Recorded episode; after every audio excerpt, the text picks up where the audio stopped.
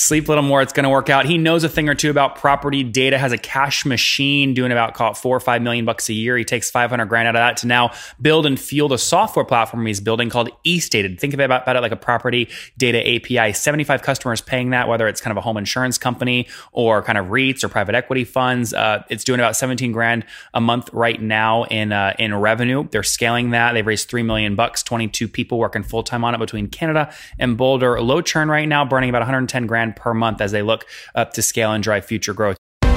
This is the Top Entrepreneurs Podcast, where founders share how they started their companies and got filthy rich or crash and burn.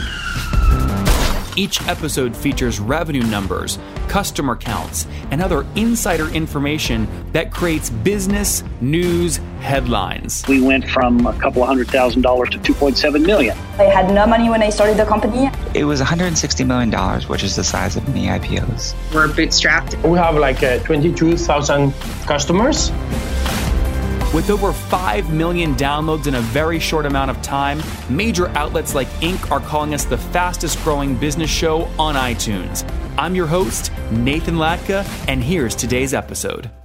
Hello, everyone. My guest today is Josh Frazier. He's an, he's had an early fascination with Google AdWords and analytics at the age of eighteen, and then that led him to start Data Nerds in early twenty fourteen. Uh, they've dabbled in digital marketing optimi- optimization in several domains, albeit real estate is what ultimately hooked them. Their first product was a Carfax for homes, which landed them in the Techstars Boulder twenty seventeen program. Fast forward less than a year, they're now backed by Foundry Group and Techstars Ventures. They're primarily focused on bringing transparency, accuracy, and education to the vast and segmented real estate industry. Josh, you ready to take us to the top? Yeah, absolutely. All right, ma'am. So you were trying to butter me up before this, so I'd go easy on all the questions. I know this trick. It doesn't work. All right. Butter me up. That's nice, though. You listen to the show. You enjoy it? Of course. Good. All right. So you're in Boulder. You're building property. Help us understand what Estated does and how you make money. Yeah. So when we were going through the building the Carfax for homes, there was a ton of demand online to be able to research off-market homes and get home ownership, sale information, tax records, assessor information. And we used handfuls of third parties that have been around for ten, twenty, thirty years, like CoreLogic, Black Knight, Fannie Mae, those legacy providers. And they're, you know, exorbitantly expensive and crazy restrictions around licensing. And so we were always looking for solutions where we could own the data and have our own licensing and, and provide that to our clients. And while we were doing that, we had to go to a lot of tax assessors' offices and sources. And, you know, once you start looking beyond what just single family homes look like and providing one report at a time, and you start looking at full geographies, um, there was just not a good solution to be able to provide this that cost less than three hundred fifty grand a year from CoreLogic. And so we kind of went on a mission and made some bold claims that we thought that within a couple of years we could aggregate, you know, over one hundred fifty million parcels across the United States and be able to export that in various different ways using twenty-first century technologies versus a lot of the people that exist in this industry for, you know, the largest asset class that's globally out there is, is real estate. So we believe that there should be transparency that users and businesses can access for an affordable price. So still working on it. So who are ultimately, because you could sell this to a variety of different people, who are you ultimately selling it to? I mean, is it kind of hedge funds, REITs, that kind of folks? So private equity is a is an avenue. We um, provide about, we have about five clients in private equity that own big REITs um, and or have very large real estate um, holdings. I really like home insurance. I think that industry is massive and so important. And um, it's, it's again, very traditional. It needs to be updated. And so that's been a primary focus. We have a ton of the largest um, home insurers in our pipeline, and, and we're moving forward with them in twenty nineteen. Um, and then real estate tech. If you look at Zillow and Trulia, like there's the Keller Williams, Sotheby's, Remax, Realtor, all of them want to get the same sort of online listings like Zillow, and they're just being dominated right now. And so why, why is Zillow better? Their tech's better? Their tech team's smarter? Tech's better. If you look at how many pages Zillow and Trulia have indexed versus like Remax, like Remax has, for example, five point two million pages indexed on Google. Um, Zillow has over thirty. And so that's why when you type in an address on Google, you don't even see Remax ever, uh, sometimes on the first page compared to all of the holdings that Zillow has. So what's your play with them? You're, you're, you're doing a, you're, you're indexing sixty million and selling the data back through to them, or? I wish we could index sixty million overnight. That would make them very happy. Um, essentially, um, and you know, we're not even totally working on that project with them. But essentially, when you zoom in on a map, when you're looking at all the properties, um, these M L S-powered websites are only able to provide homes and properties that are currently listed on the M L S or have been and are on market. And so when you zoom in, if you want to get more pages indexed, you need public record um, to index every single property that's in that geography that you're zoomed in on. And Zillow's been working towards that and has done a very good job compared to some of these other M L S providers. And now everyone wants to get into that race because it's really important to, to keep your brand around and keep it relevant. You have to have really good S E O. And being able to index what would be five million properties versus one hundred and, you know, ten, one hundred twenty million properties, um, you have to have good public record data at an affordable price that's that's scalable. And so those are the tools that we're building. So what are these people paying you for access to these tools on average, would you say? So we have a really simple pricing package for, you know, you can start out at about five hundred bucks a month and you'll get fifteen thousand calls to our A P I. Um, and then you can scale it up all the way to about half a million. It's one of our largest users per month at five thousand a month. Okay, good. So I love this. You've normalized your pricing around one value metric, which is number of A P I, A P I calls per month, whether you want to compete with Zillow or you're a hedge fund or you're a REIT, it's just A P I calls per month. Yeah. That's interesting. That's great. Lot, nice there for, from a focus perspective. Um, and then put this on a timeline for me. When'd you launch? So we launched Estated in mid um, twenty eighteen and let it out to the public in beta, and actively today, we only have about seventy-five daily active users on those plans. Those are customers? Uh, pardon? Cus- those are seventy-five paying customers? Correct. Okay, that's good. That's great. So can I, I mean, you listen to the show. Can I do the math? seventy-five times five hundred, that puts you about thirty, forty grand a month right now in revenue. It's actually a little bit less than that um, for the A P I. Um, traditionally, we had the Carfax for homes. Like in twenty sixteen, that product did five point eight million in revenue. Um, so that is where a majority of our revenue comes from, um, is the, the one-off single family homes that people are looking at. So yeah, it, it might be a little bit confusing right off the top of your head. So just to be clear, you, you had that, when did you launch that company? That was before twenty eighteen, twenty or mid twenty fifteen. Okay. So you launched that, that's kind of a cash cow for you. You're using that cash to subsidize the SaaS product, which is lower touch, higher volume, more predictability. Got it. Okay. Okay. Interesting. What did you enter Techstars with? So they accepted us with the single family Carfax for homes model, but they knew that we had bigger ambitions to start looking at if we could own all of this data and compete in a B two B market versus a B two C market. Yep. Because, you know, Foundry Group and Techstars, those are the businesses they look at. We knew that the B two C business didn't ever scale above ten million a year. We knew that at around five million, it would take so much work to get it to a bigger number. Is that still flat at about five million a year? Exactly. Yeah. But it's consistent and yep. profitable. Yep. Yep. Um, I mean, can I ask you, how much money can you pull out of that company each year to plow into this new kind of B two B play? I mean, is a couple million or no, not that much? Not a couple million, about fifteen percent. Okay. Okay. So that's, I mean, look, that's, what is that? Three, four, five hundred grand. That's still pretty good. It's comfortable. How many people are on that, on that, just only on that product, that team? We have, oh, um, four, and we have about eighteen thousand monthly subscriptions on that business, um, paying anywhere from twenty to one hundred dollars a month. Dang. And it's going down. We are, we are not focused on that business. You're letting any- it churn.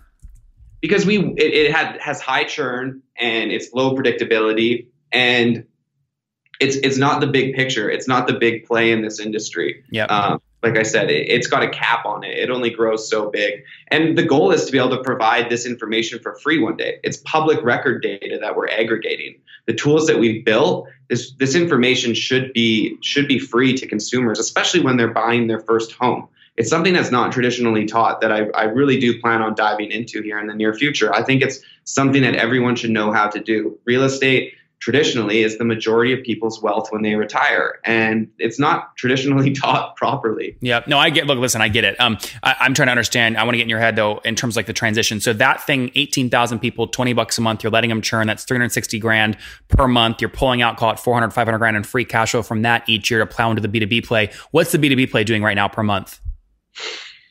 Last month, they did seventeen thousand in M R R. Okay, perfect. Good. So almost no churn. um, okay, almost no churn. That's great. So seventeen A P I, they integrated into their stack, and there's no reason to ever get rid of that once you're once it's already integrated. So yeah, okay, good. Seventeen thousand bucks in M R R, seventy-five customers. That's about two hundred, three hundred bucks a month per customer. They're integrated into the A P I. How many A P I calls per month now are you are you processing across your whole base? Last month was three hundred and forty-five thousand. And what was it the month before that? So I can get a sense of growth. Ooh, two twenty. Okay, good. I mean, so that's that's pretty decent actually. We had a customer in the home insurance space that went a little bonkers in December, but we were very happy about it. Uh, listen, there's nothing wrong with that. Uh, exactly. Again, just to be clear, it's really great that you can measure the usage metric, the value metric being number of A P I calls, because it is directly correlated to your revenue. If you have your whole team focused on increased number of A P I calls, get the onboarding right, get it involved in the stack, that will drive more revenue, correct? Yes, we wanted to take like the small, medium, large approach. It's like we have a fifteen thousand, one hundred thousand, and a five hundred thousand A P I call package, which has its has its pros and cons, because sometimes depending on how much a, a certain user uses their calls, it fluctuates the price per A P I call overall at the end of the month. And so while that is a it's a North Star metric that we're tracking very closely, it's changing every single month depending on each customer's usage, because they're getting charged for, they have up to this amount of calls. If they have fifteen thousand, they might only do one thousand this month and then do fourteen thousand next month. And so we don't have enough predictability there, but I believe by, give us another six months and we'll have some really good data on that. Do you, here's a big question. Do you let people roll over their credits, or it refreshes every month? Refreshes every month. Yeah, that, that's, I think that's a smart way to do it based off all the interviews I've done. Um, talk to me about how much you've raised. So how much to date? three million dollars from okay. Foundry and Techstars. And and why, obviously it's nice for the ego, it's nice for the bank, blah, blah, blah. But I mean, you have a free cash flow machine, right? I mean, why why why take the extra capital after the Techstars program? Honestly, born and raised in small town Canada, started the company in a small town outside of Vancouver, never had access to capital, relationships, um, or venture capital. And when I really started, when I went through Techstars and saw I came to, I came from this t- town in Kelowna, British Columbia, to Boulder, like a mecca of startups and venture capital. Like there's Twitter across the street, Amazon, Google right there. I, I didn't have this picture of what it what it really was to build a startup. And when Foundry Group offered us money, you know, I, I put them in a tier one investor category, and they've had so many successes with data businesses that I knew having them on my side as like a head coach or a general manager, or however you want to look at it, our chances of success go up so much more. And just being an entrepreneur, those are some of the best people you can learn from. Yeah. What's your team size today? twenty-six. Including the people on the old product? Yep. Okay, which there's four over there, right? Yep. Okay, so twenty-two really all in on the B two B SaaS play. And I assume you guys are burning capital, right? Because you raised? Yep. When you raised, how much runway did you raise for? In other words, are you burning, what, thirty, fifty, one hundred grand a month right now? A little bit over one hundred. Okay. And when we raised, our runway at that point was like, we had like twenty-four months. Okay, good, good, good. Yeah, so okay, good. You're raising for about, that's that's a good metric to raise for, obviously. Um, mm-hmm. twenty-two people full-time on this new product. Everyone there in Boulder, or are you spread out? So a majority of our engineering staff is in Canada because of pricing. Um, and no, almost, I'd say ninety percent of that staff are in, in Kelowna, British Columbia. Okay, uh, so so Canada and Boulder, basically. Mm-hmm. Interesting. And then talk to me about churn again on the on these seventy-five customers. You said you have no churn. Is that is that you really have no churn? Less than two percent so far. Okay, Th- that's like monthly or annually, or total. Monthly. Yeah. So one that was one of our pitches to our customers of like, we don't want to sign people up for these lengthy annual contracts. Agree to a year commitment, but give us a sixty-day opt-out if you want out. And we've changed pricing before. We didn't go to um, that small, medium, large until Q four last year. So we have some legacy customers that are just one hundred dollars a month. Yeah. And so that's that's why the revenue is a bit lower. What are you spending fully weighted C A C to get a new customer? Do you have, you have that dialed in yet or no? I do not. Come on, Josh. You said you're an AdWords guy. You've been doing this since you're eighteen and you don't have your C A C dialed in yet? We get so much organic traffic on this website that we're like struggling to figure out what it what it should be. And we don't poor, spend money poor, on marketing. Poor you. How did you get all the free traffic to your website? I mean, that's not just like a random mistake. Is it an S E O play or what? Of course. S E O? Yeah, okay. That was the plan all along. And so are you, a lot of companies have like, you know, Zapier is a good example. They have programs that will launch landing pages based off keyword terms, and it's kind of programmatic, kind of human. Are you more human or programmatic, would you say? human. Okay, you are. So you're looking at like, this keyword's interesting, go write a blog post on it. If the blog post does well over a month, then make it longer and index it and increase the header, you know, placement, things like that. We've actually just been in the property data space for almost five years and playing around with it. So between like Data Nerds, our Carfax for Home websites and U R Ls, and then Estated, we've kind of like triaged it to, if you type in property data A P I, Estated or Data Nerds is going to show up. And that's like, I don't want to, it's a little bit of luck, but we've been, we've been dabbling around in this space and writing about it and talking about it for a long, long time. Yeah, no, you're well, right. Pro- property data A P I, you've got, you've got an ad there. You also have the number one organic spot, which is nice above um, Atom Data. Um, very good. All right, let's wrap up here with the famous five. Number one, what's your uh, favorite business book? Right now, Principles by Ray Dalio. Yeah, that's a good one. Number two, is there a C E O you're following or studying? Bezos, always. Yeah. Number uh, three, what's your uh, favorite tool for building building the company? My favorite tool? I couldn't live without Google Drive. I think it's one of the greatest tools out there. Number four, how many hours of sleep are you getting every night? Six. And what's your situation? Married, single, kiddos? Single. Okay, not married. No kids running around? Nope. All right. And uh, how old are you? twenty-nine. twenty-nine. Last question, Josh. What do you wish your twenty-year-old self knew?